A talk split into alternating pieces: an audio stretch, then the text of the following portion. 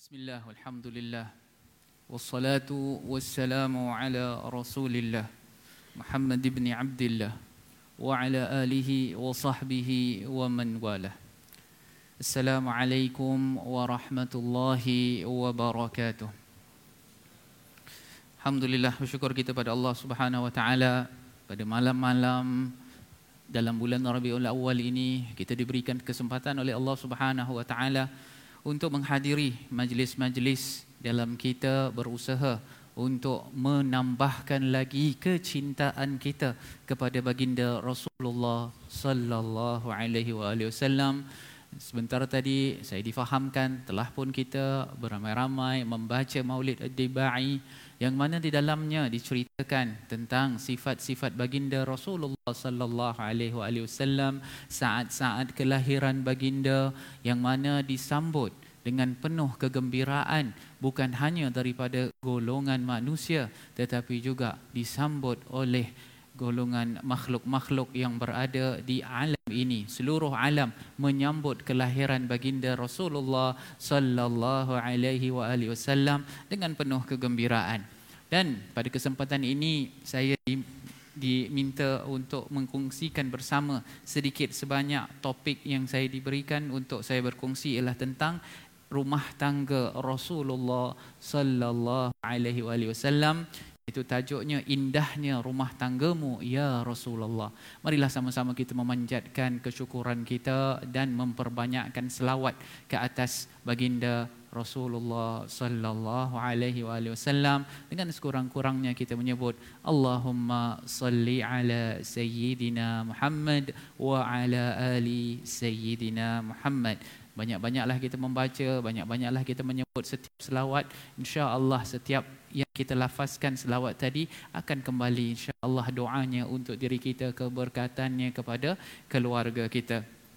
Pastinya Rasulullah sallallahu alaihi wasallam di dalam Al-Quran disebutkan di dalam surah Al-Ahzab eh, disebutkan tentang macam mana Rasulullah sallallahu alaihi wasallam itu adalah contoh tauladan yang terbaik. Allah berfirman laqad kana lakum fi rasulillahi uswatun hasanah. Uswah maknanya contoh ikutan contoh ikutan yang baik. Dan contoh tersebut akan menjadi bermanfaat. Kalau kita baca terus ayat tadi liman kana yarjullaha wal yawmal akhir wa dzakarallaha katsira ia akan menjadi contoh bagi mereka-mereka yang mengharapkan mengharapkan keridaan mengharapkan kebaikan daripada Allah Subhanahu wa taala.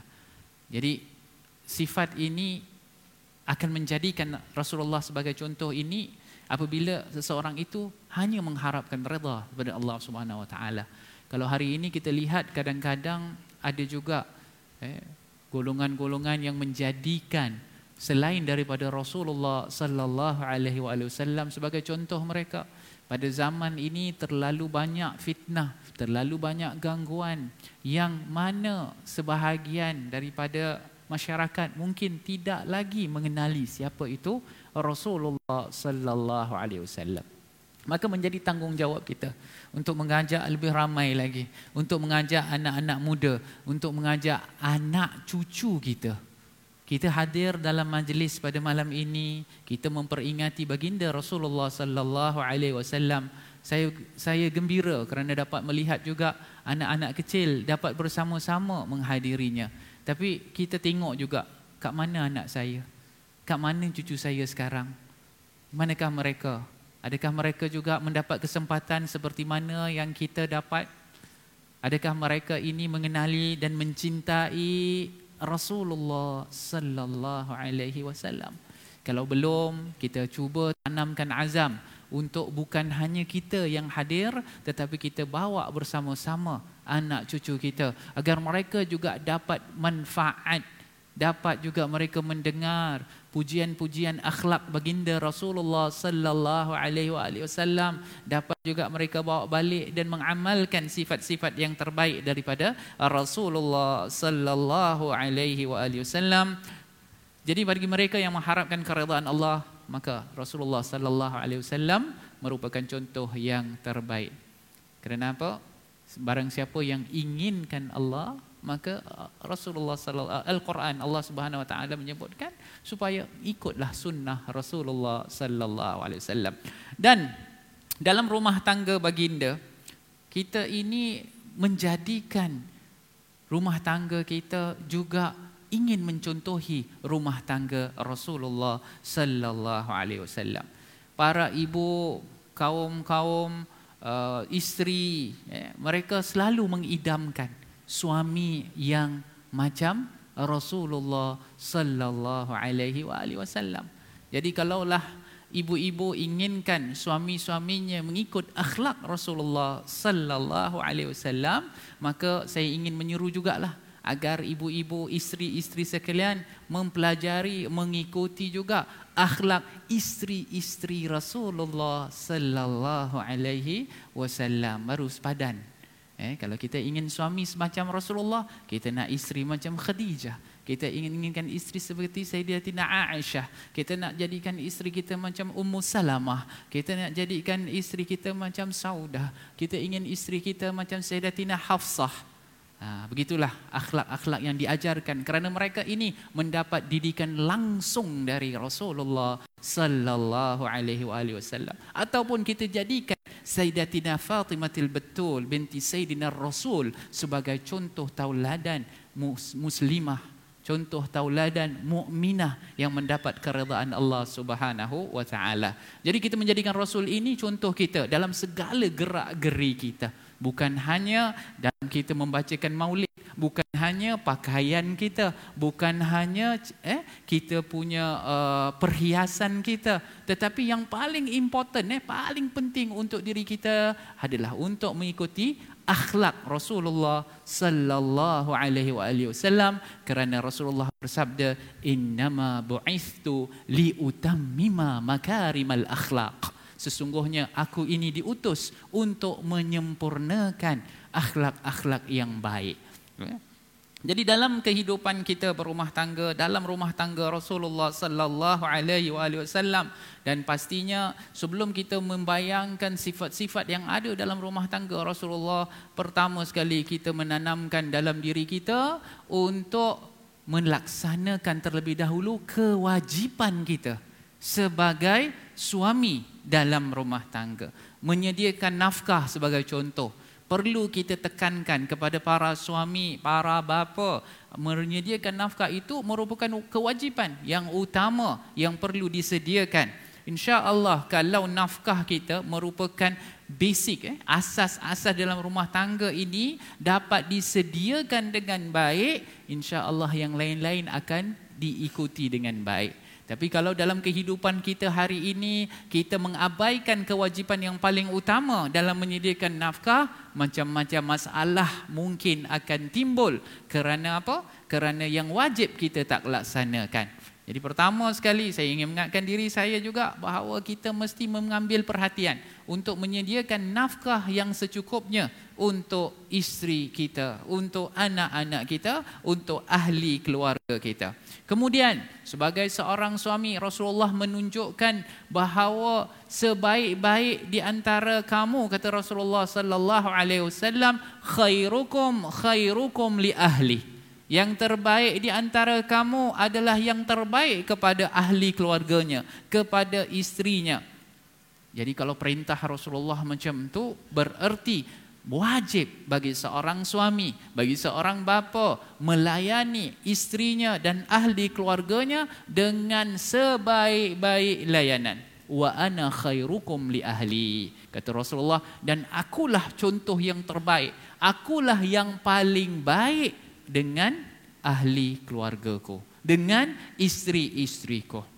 Dan bila kita baca sirah baginda Rasulullah sallallahu alaihi wasallam, banyakkan selawat eh. Bila kita dengar nama Rasulullah ni jangan kita beratkan lidah kita. Kita ringankan lidah kita. Pada malam-malam ini setiap kali kita mendengar nama Rasulullah sallallahu alaihi wasallam kita gemakan masjid ini. Kita gemakan tempat-tempat yang kita berada. Bagi mereka yang berada di rumah di mana dengar saja nama Rasulullah sallallahu alaihi wasallam ini yang terbaik kita tak nak jadi orang yang paling bakhil Siapakah orang yang bakhil, paling bakhil? Kata Rasulullah, orang yang apabila disebutkan namaku di depannya, dia tidak berselawat ke atas diriku. Maka Rasulullah sallallahu alaihi wasallam menjadikan dirinya itu sebagai contoh suri tauladan yang baik dalam rumah tangga. Kadang-kadang hari ini kita ini depan kawan-kawan, depan uh, teman-teman di tempat kerja, di tempat di sekolah contohnya, masya-Allah, akhlak kita masya-Allah kita jaga. Tapi bila kat rumah kita terlupa. Kita terlupa untuk menjaga akhlak kita. Ha, kadang-kadang kita terlupa, bukan kita sengaja. Kita ter, terlupa. Maka saya ingin mengingatkan diri saya sekali lagi dan tuan-tuan dan puan-puan sekalian. Supaya kita sama-sama menjadi orang yang paling baik. Di mana terlebih dahulu? Di rumah kita. Kita jadi suami yang paling misali. Kita jadi isteri yang paling tenang. Yang paling taat kepada suami kita.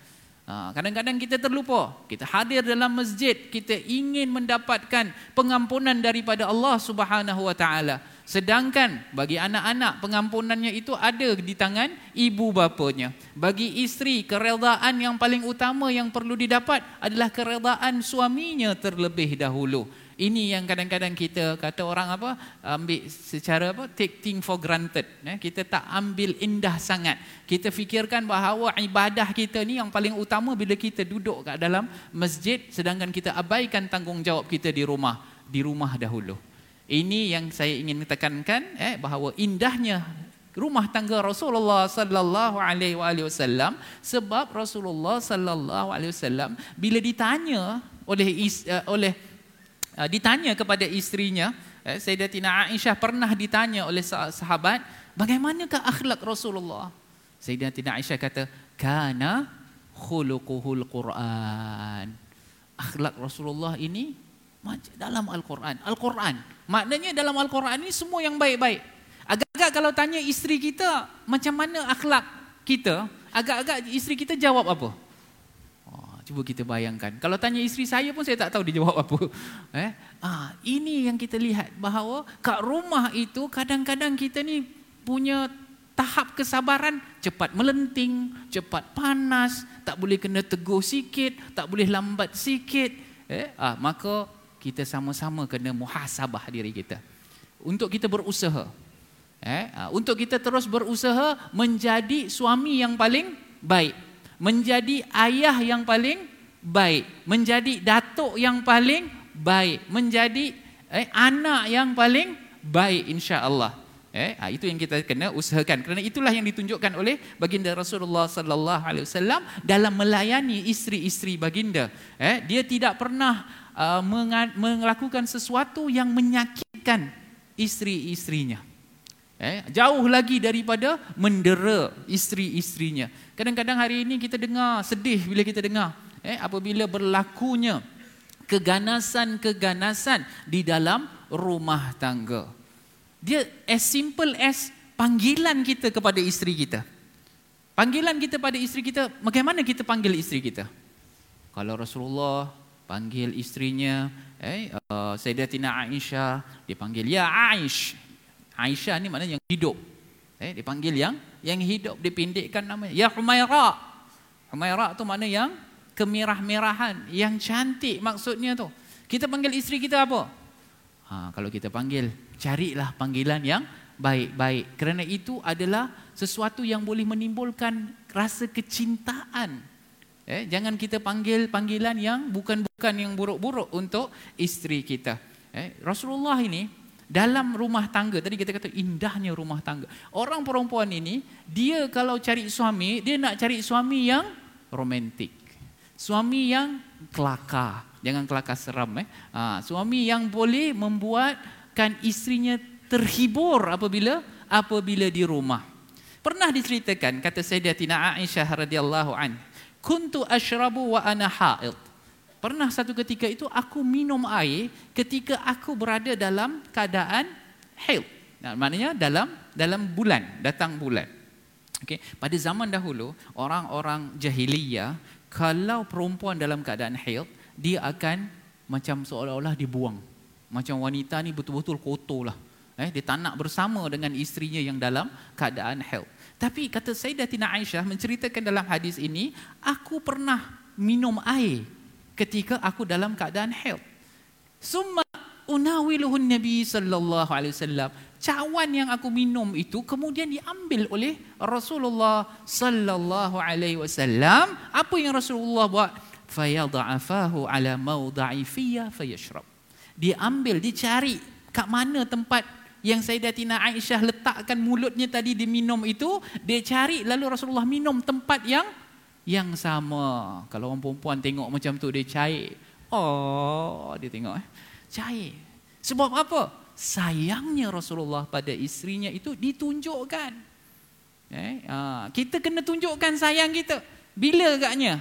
Abang-abang, bapak-bapak, pakcik-pakcik beritahu dengan isteri I love you. Bila agaknya? Ha, jangan ingat, dah lah dah tua. Eh, tak ada. Dia tak ada tua, tak ada muda. Ya, kita kena terus hidupkan perasaan kasih sayang itu. Ha, tu saya nampak ada yang dah ambil telefon tengah hantar kat message kat isterinya. I love you darling. Ah ha, bagus. Alhamdulillah. Kerana itu yang perlu kita sebutkan pada isteri kita. Yang muda-muda jangan pula sibuk nak hantar kat matai eh, belum lagi. Kahwin dulu. Eh, ha, lepas kahwin boleh cakap.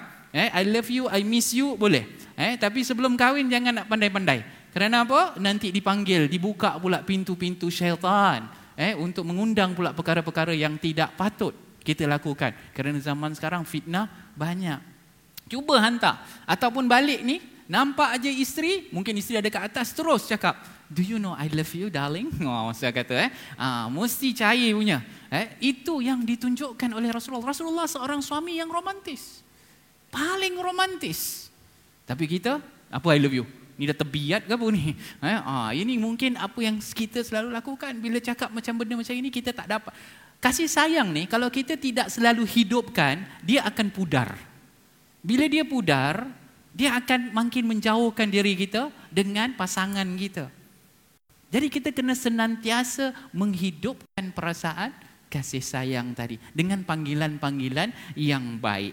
Jadi Rasulullah tadi minum air minum air di bekas tempat yang Sayyidatina Aisyah minum. Kata Sayyidatina Aisyah, pernah juga aku dalam keadaan haid, pernah dalam satu lagi aku makan daging. Aku gigit daging tu.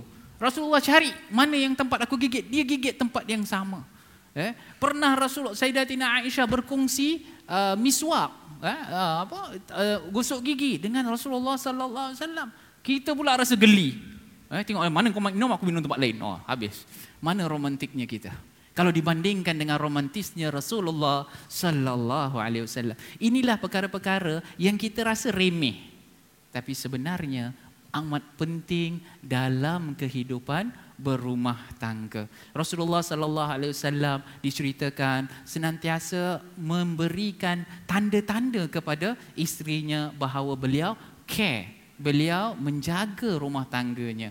Katakan tentang pernah ditanya lagi oleh Uh, kepada Sayyidatina Aisyah tentang apakah yang dilakukan oleh Rasulullah sallallahu alaihi wasallam eh, dalam rumah. Diceritakan Rasulullah buat kerja-kerja rumah. Betul tak? Eh? Ha, kita pun nak kena ringan-ringankan tangan. Tapi kawan ibu jangan pula ambil kesempatan. Eh, dia malas nak kemas, semua disuruh suami dia. Eh, dia kata engkau ni mesti macam Rasulullah. Rasulullah kemas rumah. Ha, bukan macam tu. Kita buat sama-sama. Eh, tanggungjawab seorang suami, isteri itu adalah melayan suaminya. Isteri yang terbaik adalah isteri yang senantiasa mengembirakan hati suaminya.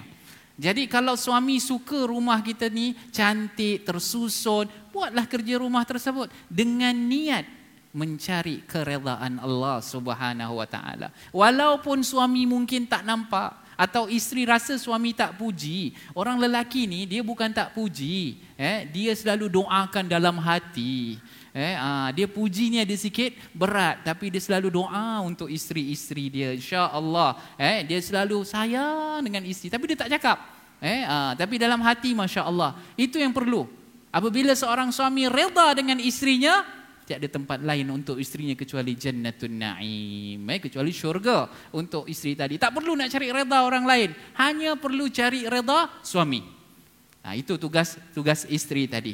Eh, jadi Rasulullah sallallahu alaihi wasallam dikatakan melakukan kerja-kerja kerja-kerja rumah. Eh, dan dikatakan bahawa Apabila beliau mendengar azan, beliau akan tinggalkan dan pergi menunaikan salat eh, berjamaah. Ini sifat Rasulullah sallallahu alaihi wasallam. Bagaimana Rasulullah menunjukkan memberikan tanda-tanda kasih sayang kepada isteri-isteri baginda.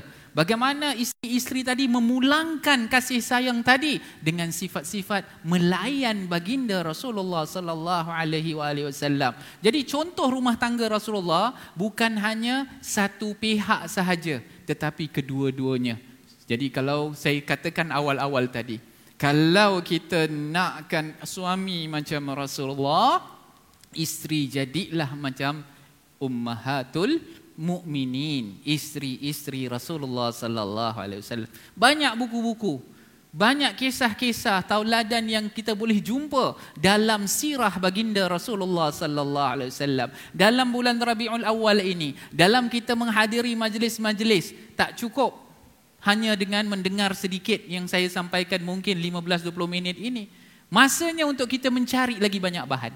Masanya untuk kita membaca kisah-kisah tauladan. Dan setelah kita baca, kita amalkan apa yang kita mampu dalam kita ingin mengikut jejak langkah baginda Rasulullah sallallahu alaihi wasallam. Ha, dan yang terakhir ada banyak lagi sebenarnya saya nak sampaikan tapi masa tak mengizinkan. Eh, ha, sebab tu saya kata tak cukup. Eh, saya nak tekankan juga tentang kaedah kita memberi hadiah kepada pasangan kita. Selalulah eh, kita memberikan hadiah. Kerana dengan kita bertukar-tukar hadiah, kita akan berkasih sayang. Ha, jangan tunggu birthday. Itu pun kadang-kadang terlupa ya tuan-tuan. Eh, tunggu anniversary. Eh, bila agaknya kahwin, dia pun dah lupa dah tarikh dia. Ha, tu orang perempuan pula dia suka. Dia suka ingat tarikh-tarikh ini. Ha, anniversary aja yang bulan tahun Islam lain. Eh, yang tahun Masihi lain. Birthday pun nak macam tu juga, macam-macam. Yang suami pula dia punya perangai tak ingat ini semua. Dah jadi isu dalam rumah tangga. Jangan, jangan kita cari kesilapan. Kita ni manusia, lupa. Saling ingat mengingatkan. Kalau suami lupa, kasih hint sikit. Eh, ha, suami pula bila rasa rindu dengan isteri, cuba fikirkan macam mana aku nak kasih dia happy hari ini. Mungkin dengan berikan dia hadiah. Kita pernah dengar cerita tentang Najashi yang mana seorang raja Najash eh, di Habsyah yang mana Rasulullah sallallahu alaihi wasallam pernah mengirimkan hadiah kepada beliau. Tetapi sebelum hadiah itu sampai, beliau telah pun meninggal meninggal dunia. Lalu hadiah itu kembali kepada Rasulullah sallallahu alaihi wasallam. Bila dia dapat hadiah itu Rasulullah bagi pada siapa? Dia bagi kepada isteri-isterinya dan Ummu Salamah mendapat hadiah yang paling lebih sikitlah daripada yang lain-lain kerana menurut riwayat pada ketika itu mungkin beliau baru saja menikahi Ummu Ummu Salamah. Kita tanya diri kita, bilakah kali terakhir kita ingat nak beli hadiah untuk isteri kita bukan sebab birthday dia? Bukan sebab anniversary. Saja-saja je nak belikan dia hadiah. Bila agaknya? Eh, bila agaknya?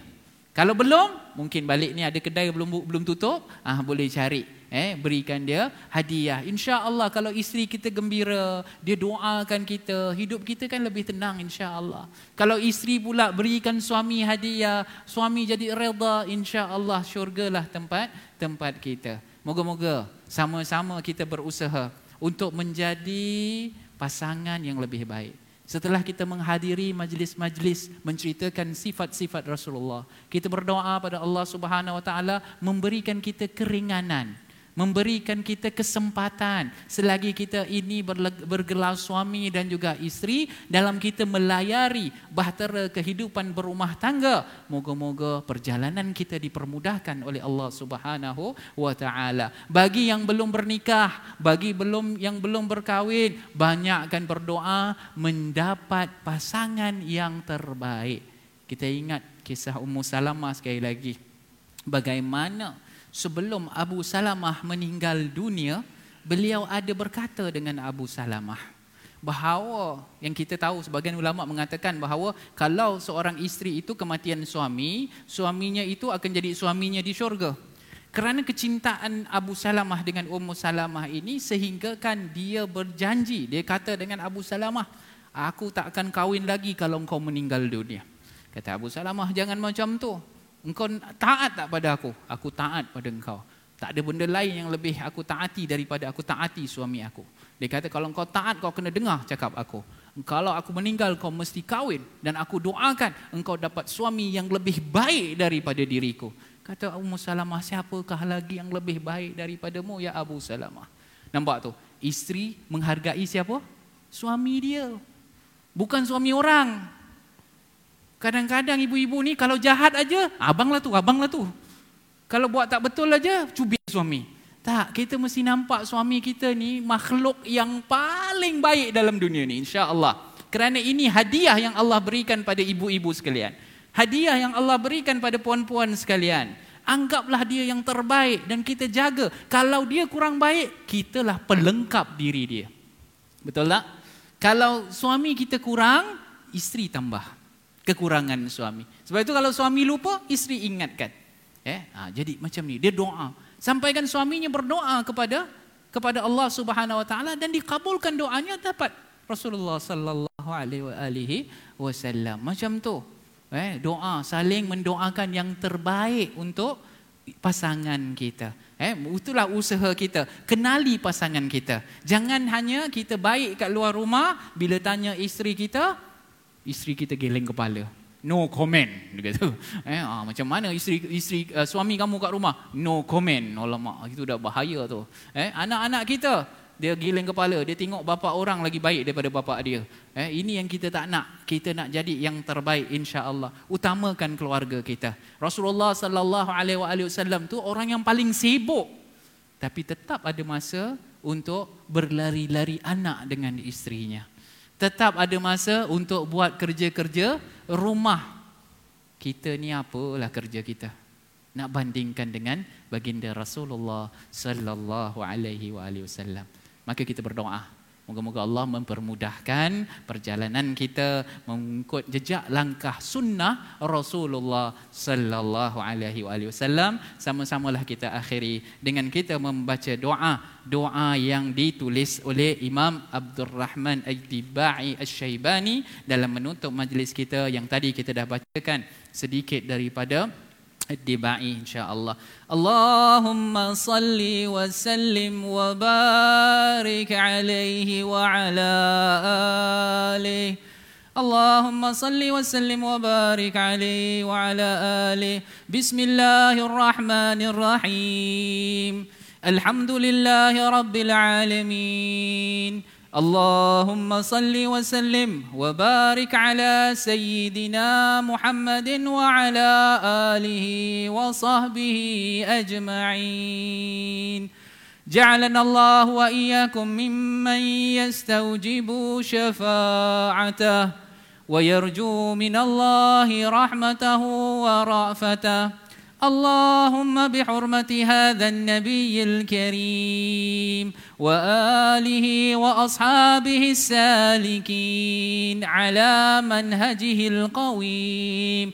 اجعلنا من خيار أمته واسترنا بذيل حرمته واحشرنا غدا في زمرته واستعمل ألسنتنا في مدعه ونصرته وأهنا متمسكين بسنته وطاعته.